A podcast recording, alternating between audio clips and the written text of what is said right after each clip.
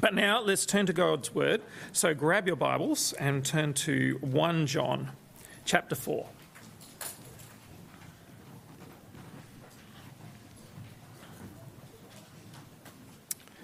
One John chapter four, and we'll be starting from verse seven.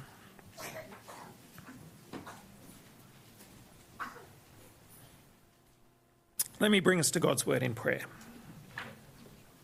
Heavenly Father, as we come to listen to you, quiet our hearts and our minds, our worries, our shopping lists, our fears, that we might listen to you, that we might obey you, that we might have your hopes and your commands on our hearts and your comfort too.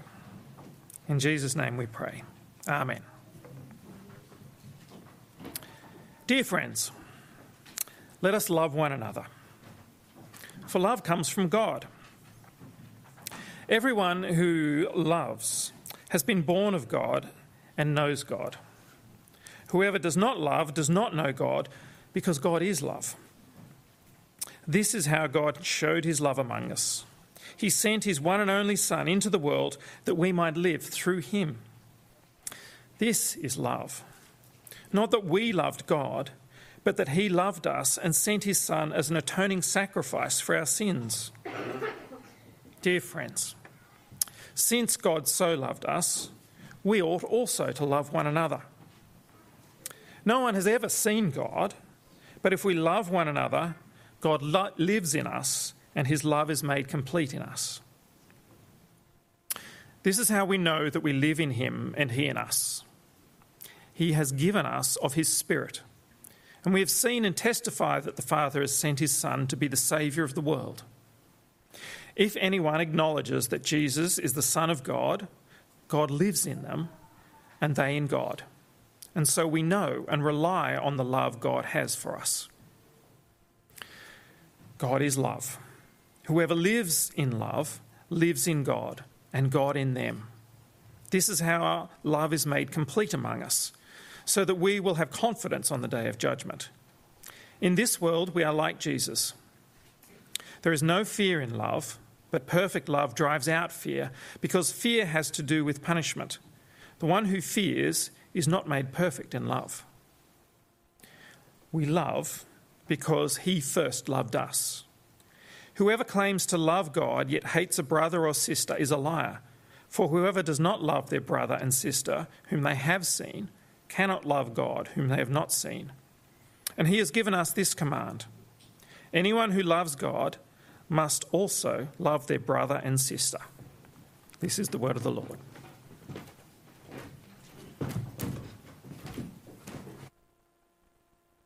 Thanks, Jono. Uh, well, good morning. Happy Mother's Day. My name's Andrew. I'm one of the pastors here. Uh, it's great that you can join us for church this morning. Uh, we're going to spend a little bit of time uh, looking at that part of God's Word.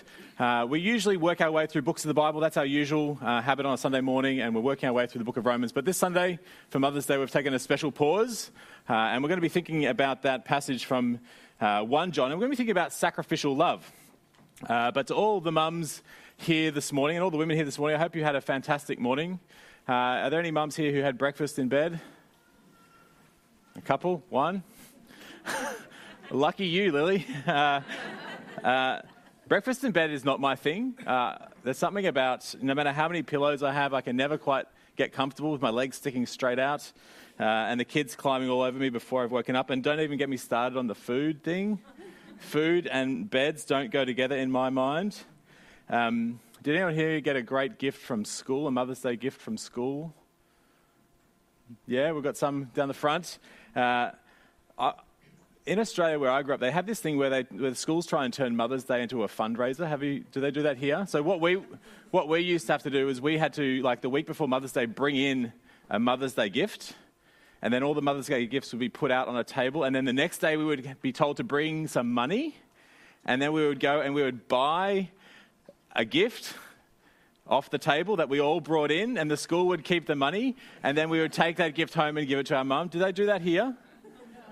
The ironic thing was that most kids just went to the table and they thought, uh, you know, they had thought about what's a good Mother's Day gift and then they brought that in and put it on the table. And so when they go to the table and they think, what's a good Mother's Day gift, they just go and buy the thing that they brought in anyway. And so you end up paying twice for the same thing.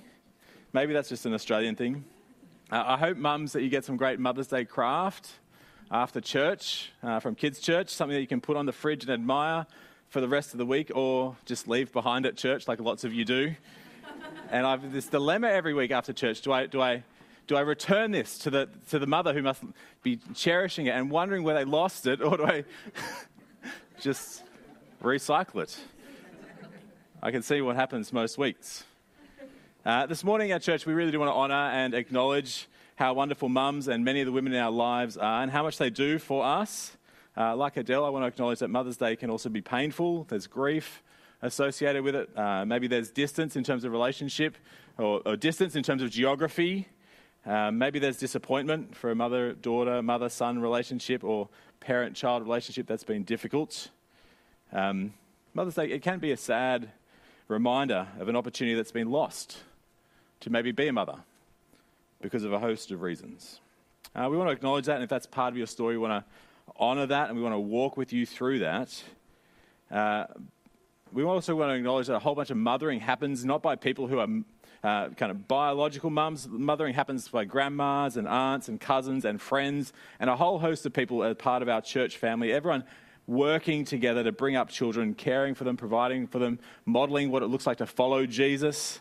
Uh, it's, uh, and, and, and that kind of selfless service uh, for someone who's not going to be able to give you something back, it's something that's not really valued in our society. Uh, it doesn't get a lot of airtime. Uh, that sort of love doesn't get a lot of government resources or celebrating. I think it's probably because we live in a world where um, uh, we're only really driven by uh, what gives us money or status. And so, any sort of work that provides a big financial reward or prestige, those are the things that we honour and value. Uh, but you'd like to think that we live in a world where we value what is intrinsically valuable, uh, what is intrinsically fundamental and important. Kind of the bearing, the nurturing, the raising, the forming of children into responsible adults of character. Uh, and the reality of our world and our, our uh, the way God has made things is that mums do, most, do, do a lot of that at great cost to themselves. Uh, I don't know the last time a mum ever got paid overtime or uh, got a rostered day off, annual leave. Uh, and then there's the stress and the sleeplessness and the constantly giving out to others. Uh, and so this morning, we want to uh, praise and honour and give thanks to mums and all the women in our lives who pour out themselves uh, to the kids that God has entrusted to our care. Um, it's, mothers, mothering itself is a beautiful thing, and it's a beautiful thing because often mothers display to their children uh, a beautiful form of love. Uh, they love in a way that's kind of uh, flourishing and fully formed, and it's a beautiful love. Uh, it's, it's, a love that's kind of not about outward beauty, uh, but there's something more profound about the sort of love that goes on in mothering, because it's a self giving love. It's a sort of love where you're loving at great cost to yourself for the benefit of the other. And see, when mothers and, and those who do mothering sort of work do this, when they love in this sort of way, they display this incredible beauty for us all to see. And they're like walking around, they're like walking around little illustrations reminding us of what true love should look like. What true love, self giving love, should look like. And it's wonderful because when we see this, this, this, this model, this illustration of self giving love, it gives us a tiny insight into what the Bible is talking about when it talks about love self giving, costly love. Not the kind of sentimentalism and Hallmark cards or warm feelings and fuzzy emotions, but the kind of love that actually gives, the kind of love that actually costs the giver, the kind of love that actually sacrifices. It's the kind of love that actually cares about the other person and what's best for them and does what's best for them, even if it's not easy, even if there's no benefit coming back. Now, we've all had mothers and uh, different sorts of mothers and motherhood experiences, and some have been terrific at that. Others have experienced difficulty and disappointment. We all have a mix. But by and large, mothers and motherhood done best, it's this wonderful illustration of the Bible's of the sort of love that the Bible speaks about. Now, Adele's in kids' church this morning, so I can, I got, I got free rein, right? Um, uh, uh, Adele, she has an allergy to cats, right? And, and she, has to have, she has to hit the antihistamines pretty hard. Uh, but Lucy, our daughter, loves animals and then desperately wanted a cat. And so Adele, out of self giving love, one day went out and got Lucy a cat. And kind of the puffy eyes and the runny nose and the kind of constant supply of antihistamines. This kind of ongoing reminder in our house of this self giving love. And then I think about how my mum has loved me. I, uh, it only started to dawn on me when I became a parent myself as to how much has gone into raising a child. Uh, right from the moment of conception, the kid's in there taking from the mum, uh, taking food and nutrients and energy, taking away comfortable sleeping positions, uh, taking away the ability to look down and see whether you're wearing matching socks. Uh, and from what I'm told, giving birth isn't that easy either. And then night after night, there's a, the crying baby, and, and mum gets up to feed the baby and, uh, and care for the baby and look after the baby. And as a dad myself, I'd love to be more helpful, helpful uh, kind of being up in the night uh, feeding the kids, but I just don't have the tools required to be helpful in that particular moment. And then there's the gross nappies that mums have changed, the meals cooked day after day. The hard, grinding work of caring and loving and giving for the sake of another. Uh, mums, they might be far from perfect, but that act of caring, devoting so much of your life to the good and the flourishing of someone else. It's this beautiful illustration, this beautiful picture of self giving love. Uh, we see it more broadly. Mums don't have a monopoly on this sort of love. Uh, when, when done right, we see this in husbands and wives, in marriage. Marriage is where spouses care for one another, even when one gets sick, maybe terrible decline, palliative care, deep depression, uh, the self giving love that continues to love, even though that love may not be able to be reciprocated. And that sort of sacrificial love, that, that, that self giving love, uh, it moves us somewhere deep inside when we see it. It moves us. Uh, we can tell that because even today, it's, it's in our movies, it's in our books, it's in our stories that have been passed down over the centuries. Sacrificial love, it's a major theme, time and time again.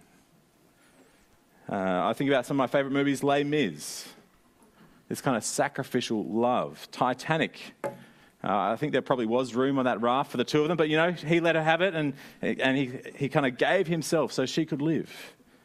Even Harry Potter, this powerful magic of this sacrificial love. It's a, it's, a, it's a love that's so deep and so transformative that we, we're, we're enamored with it as a, as a society, as a, as a human species.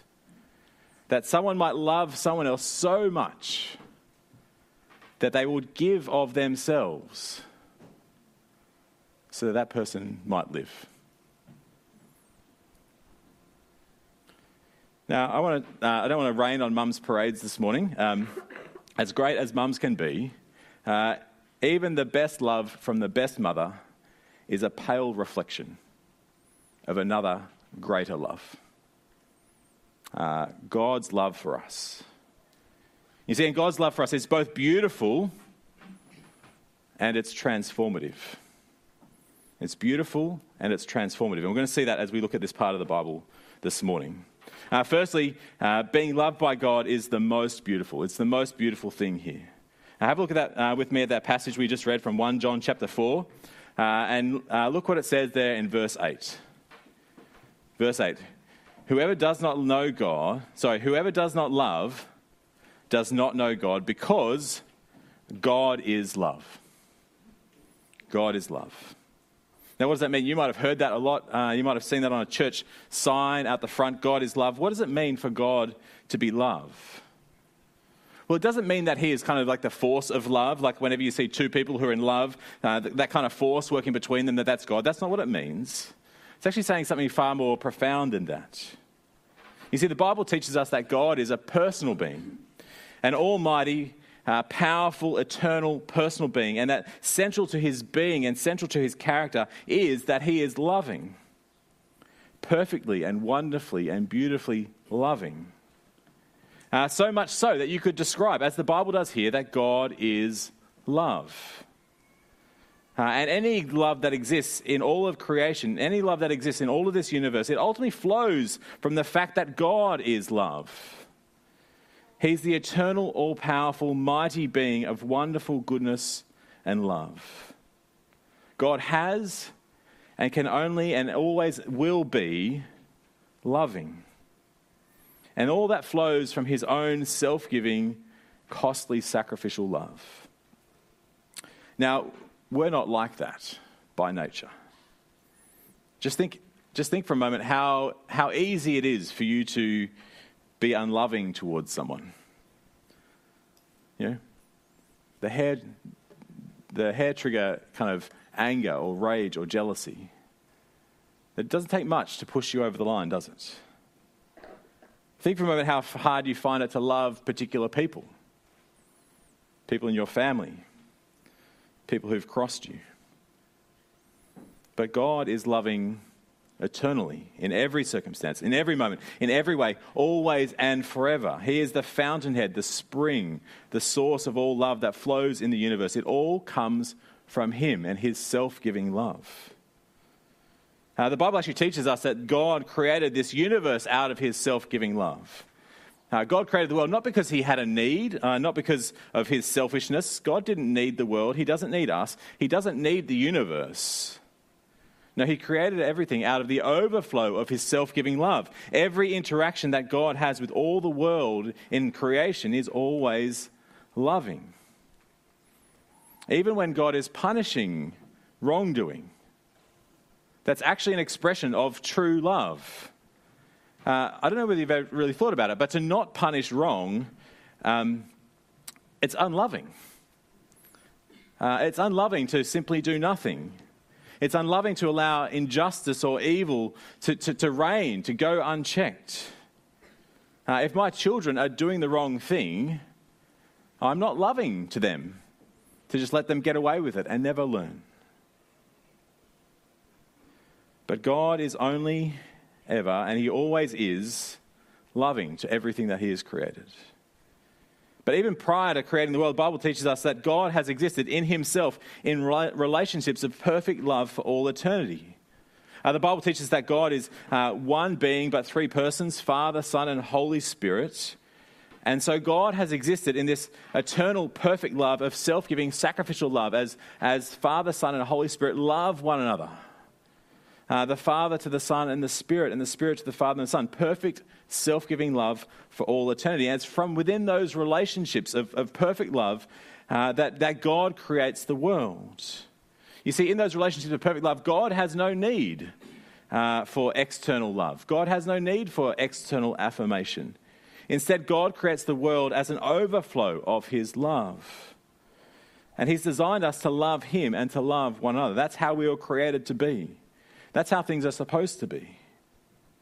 The world that God has made is supposed to be ruled by Him and run by us by self giving, sacrificial love.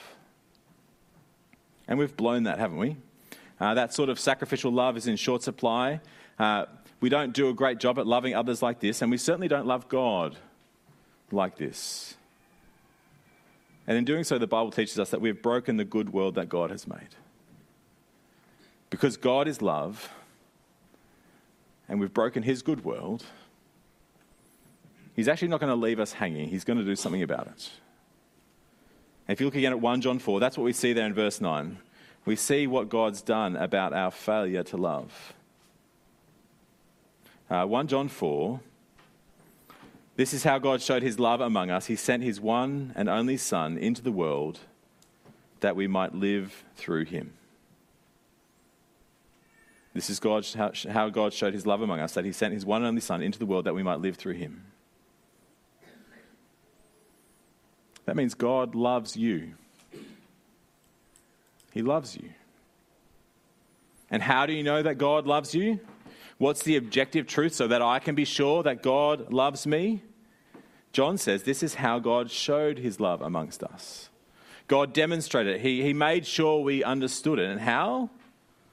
Well, he put flesh and bones on his love. Second half of verse 9, he sent his one and only Son into the world that we might live through him. You see, God loves us so much that He, he sent His beloved Son, His one and only Son, uh, the one whom He had loved from eternity past in perfection, the one He loved before the creation of the world, and yet He gives His Son for us. And why? There in verse 10. This is love, not that we loved God, but that He loved us and sent His Son as an atoning sacrifice for our sins. You see, out of love, God gives up his own son. He gives him up to suffering and death. And willingly, Jesus, the Son, goes in love for his Father and in love for us. And he goes and he atones for our sin. Uh, he lays down his life in love for us. So, how do you know that God loves you? You know that God loves you because God has sacrificed his own Son in costly love for you. And why did he do that? What did it achieve? Well, it says there, verse 9, so that you might live, so that you might have life. Uh, and the life that John is talking about here is life in connection with God, reconnected to the, the very source of life and love, so that you can now have relationship with that God who made you and who loves you and who died for you. And that's a life that then goes on for all eternity beyond the grave. And so God has loved us in this sacrificial way without ever seeking to get back. He sacrifices himself, he pays the cost. And he does this not just for those who love him, he doesn't do this just for those who love him. See that there in verse 10. Not that we loved God, but that he loved us. You see, God looked down at the world and he didn't say, uh, those people down there, they're doing such a great job at loving me and loving one another. Because they're doing such a great job, I'm going to go down and love them in return. No, exactly the opposite. God looks down and he says, These people down there, the ones that I made out of my, the overflow of my self giving love, they don't love me as they should. Well, I'm not giving up on them. I'm going to love them anyway, even if it costs me. Now, generally, we don't love like that, do we? It might be easy to love those who love us, our family, our close friends, other people who treat us well. But the love gets turned off pretty quick if they're not kind to us, uh, if they've done something to hurt us, even if they've just ignored us. It's almost as though if they don't love us, then we're almost free not to love them back. Um, now, there's uh, not many things in the world that I think I'm good at. Um, I think I'm good at moving heavy objects. I, I'm, I'm, I, think I'm very good at catching things before they hit the floor. You know, something falls off the table and you just do the quick catch or you get your foot under it. That was, I'm pretty good at that, except the day that it was a knife. That was a bad day. Um, I'm pretty good at making coffee. I'm, happy to, I'm happy to claim that one. Uh, but that's about it, really, I reckon. That's the list of things I'm good at. Uh, I do think there's something I'm kind of slightly above average at, and I think that is I'm good at getting little kids to smile. I think I'm good at that. I can make them laugh, I can make them smile. Maybe something to do with my interesting face. Um, it's usually a bit of fun getting a little kid to smile, except this one time. Uh, some friends had had their first child, and they're, you know, they're, they're waiting for the first smile. They're, they're, kind of cooing, they're gooing, they're garring, and nothing. Nothing, nothing's coming back. And then one day I just pop my head in there and out comes this big smile. And my friend was not impressed. He was not impressed at all. They'd been feeding him, they'd been doing the nappies, they'd been doing everything, no smile. And then I come along and I've literally done nothing for this kid, and I get the first smile. I'm not sure he's, the kid's 14 now, I'm not sure he's quite forgiven me for that. Uh, now, my friends there, they obviously continue to love their child, smile or no smile, right? Uh, I think they dealt, I think he channeled his frustration not towards the child, but towards me. Um, I'm sure some psychologists can work that out. Um, uh, they're not about to stop caring for their baby because he hasn't smiled back. And that is a small, tiny picture of God's ongoing love for those who refuse him. We're not just not smiling at God, we're actually obnoxious and difficult. We show him no kindness, no warmth, Rather, actually, we show him rebellion. Uh, that's how we've, we are towards God, and yet God loves us. He loves us, the unworthy, the unlovable. Uh, the Bible speaks about our situation before God as though we are enemies, because that's what we've become. We've thrown off his rule, we've dethroned him as king, we've declared war on God, actually, by refusing to love and obey him.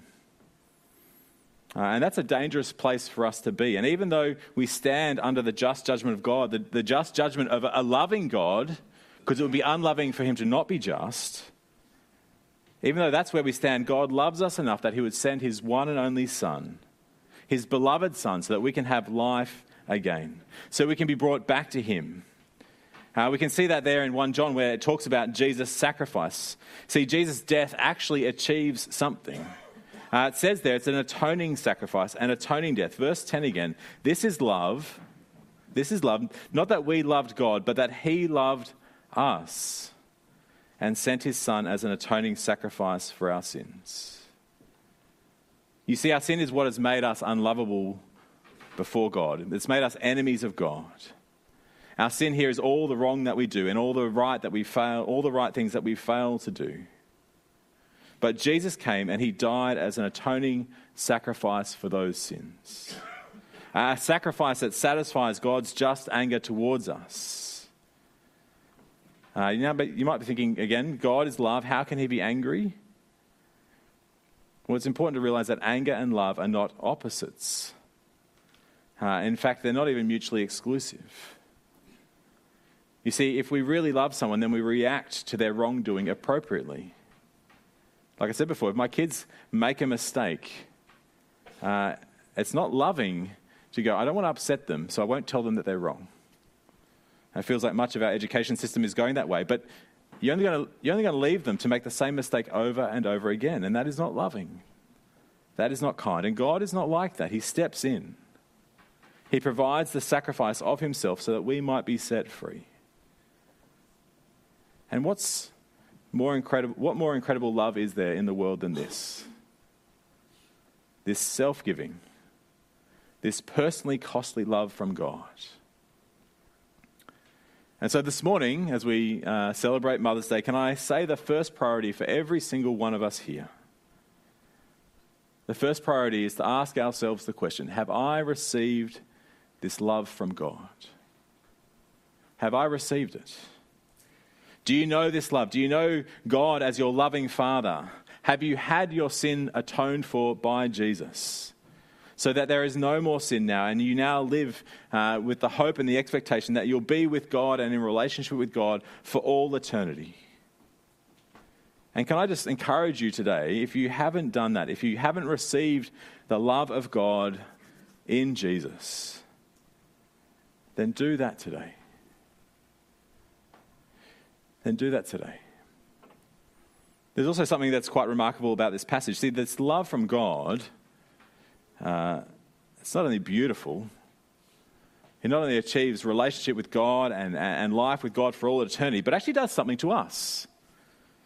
It changes us. It changes us so that we are able to love others, love them in the way that we have been loved by God. Uh, have a look there in verse 11. If you're looking at the outline and you're thinking, gee, we're halfway through, don't worry, we're very close to the end. Don't worry. Now have a look there in verse 11. Dear friends, since God so loved us, so since God so loved us, we ought to love one another. No one has ever seen God, but if we love one another, God lives in us and his love is made complete in us. I think uh, what John is saying there is that God has loved us in such a massive and such a, ma- a, transformative way that if we have received this love from God, then we can't help but live in love for others. You see, a mark of the follower of Jesus is self giving love. And we're to be people who pour ourselves out, who, who sacrifice, who share, who serve for the good of others. And the followers of Jesus, they're not to be people who take, uh, not to be people who just build a life that is all about me and my comfort and my pleasure and my family. No, when the people of God live this way, in self giving love, transformed by the love that God has shown them in Jesus, it actually becomes attractive to those around them. It actually draws people in. It actually gives people, like motherhood does, it gives people a little picture, a little illustration of the love that God has shown them in Christ. Um, you know, mention Adele again. Um, uh, Adele, if you ask her how she became a follower of Jesus, uh, one of the things she'll tell you is this. She was drawn into the Christian community when she saw the love that they had for one another. Uh, she went along to church, she went to the youth group, uh, and she saw something in that youth group that she had not seen anywhere else. Uh, now, they weren't perfect. They were a bunch of awkward, smelly teenagers, just like every other group of teenagers. But she saw, in something, she saw something in their relationships. And she saw something in the way that the youth group leaders related to the, the kids that they led. And she saw this genuine, sacrificial love, a family sort of love. And the love that they had for each other and the love they had for God, it overflowed to people outside and how they treated her. And this love that she saw had this massive impact on her. And she wanted to know why. She wanted to know what was behind it. And what was behind it? Well, these people had been loved by God. They had been loved by God in a way that had transformed them. It had transformed them, so now that love they had been shown by God, it overflowed to others.